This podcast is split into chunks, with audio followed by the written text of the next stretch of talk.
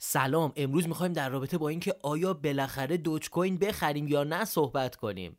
بریم ببینیم تو market چه خبره. خب همونطور که گفتیم امروز می‌خوایم در رابطه با یک meme coin خیلی مطرح دوج کوین صحبت بکنیم که خیلی در رابطه باش صحبت بود. خیلی ها می‌گفتن اینو بخریم نخریم. بالاخره نگه داریم یا نه. یه بررسی خیلی کلی می‌خوایم توی این برنامه ازش داشته باشیم. اول بریم ببینیم که دوج کوین اصلا چی بود از کجا اومد چه اتفاقی افتاد چه سالی اومد بالا.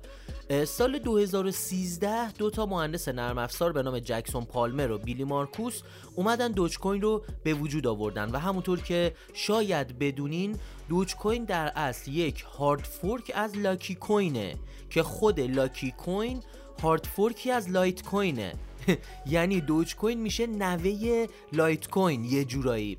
اول هم به عنوان لایت کوین dark میشناختنش مردم. چرا؟ چون پیگیر گریز بود و به همین دلیل هم اسم دارکو براش گذاشته بودن. خب اما اگر این پادکست براتون مفید بود لطفا رو لایک بکنین. یه کامنت با قلب زرد و نوشتن دوج می‌تونه به ما کمک کنه برای تولید محتوای با کیفیت برای شما. حالا می‌خوایم بریم بررسی بکنیم که مزایای اصلی و معایب اصلی دوج کوین چی هستن.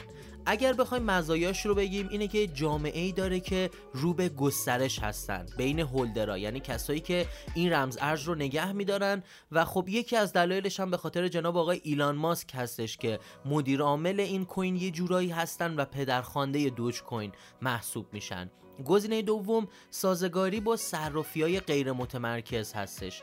یعنی چی؟ یعنی اکثر صرافی های غیر متمرکز کدهای اون رو کامل دارن و شما می‌تونین این رمز ارز رو روی اونها خرید و فروش بکنین. گزینه بعدی تراکنش های راحتی هستش که می‌تونین روی این رمز ارز داشته باشین.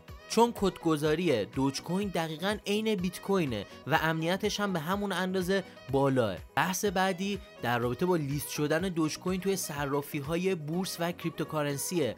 صرافی های مثل ایتورو که دارن توی بورس کار می‌کنن و بزرگترین صرافی های بین المللی و کارگزاری ها دوج کوین رو لیست کردن و شما می‌تونین اون رو اونجا خرید و فروش بکنین.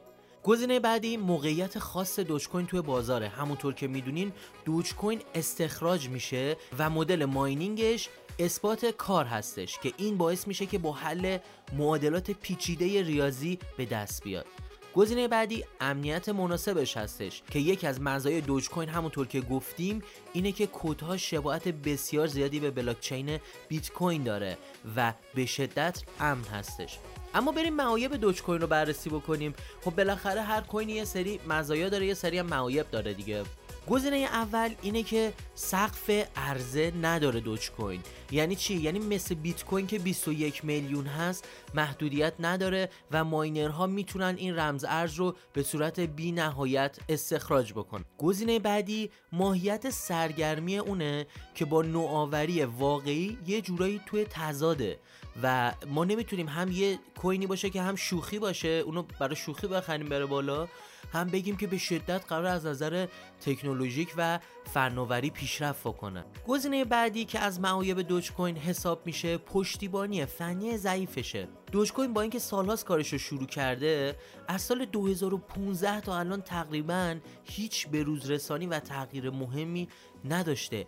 یعنی تقریبا 7 8 ساله که هیچ update بزرگی نکرده و این واقعا یک عیب بزرگ توی دنیای رمز ارزها به حساب میاد. خب با این صحبت هایی که کردیم بریم نظر مثلا مدیرعامل بایننس آقای چانگ پنگ ژائو یا CZ رو در رابطه با دوج کوین ببینیم.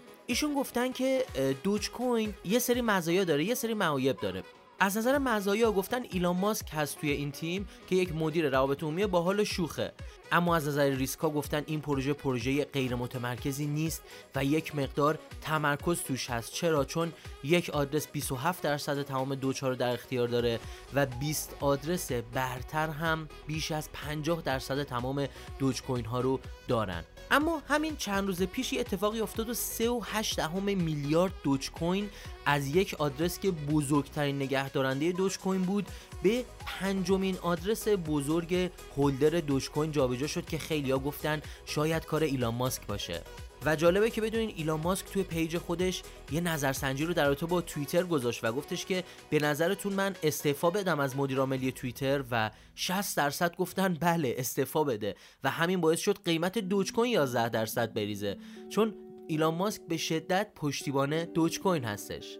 اما جالبه بدونین همین وسط که ما داریم صحبت می‌کنیم ارزش کل بازار بزرگترین صرافی آمریکا توی زمینه رمز ارز یعنی کوین بیس 8 میلیارد دلاره اما دوج کوین 10 میلیارد دلاره. یعنی دوج کوین الان دو میلیارد دلار از بزرگترین صرافی رمز ارزی آمریکا حجم بازارش بیشتره. پس با تمام این گفتهایی که داشتیم شما می‌تونین بهترین تصمیم گیرنده باشین که دوج کوین می‌تونه برای شما مناسب باشه یا نه. حتما برای ما این زیر کامنت کنین در رابطه با مزایا و معایبی که شما خودتون در نظر می‌گیرین. اما اگر این پادکست براتون مفید بود لطفا رو لایک بکنین. یه کامنت با قلب زرد و نوشتن دوج می‌تونه به ما کمک کنه برای تولید محتوای با کیفیت برای شما. تا برنامه بعدی بدرود!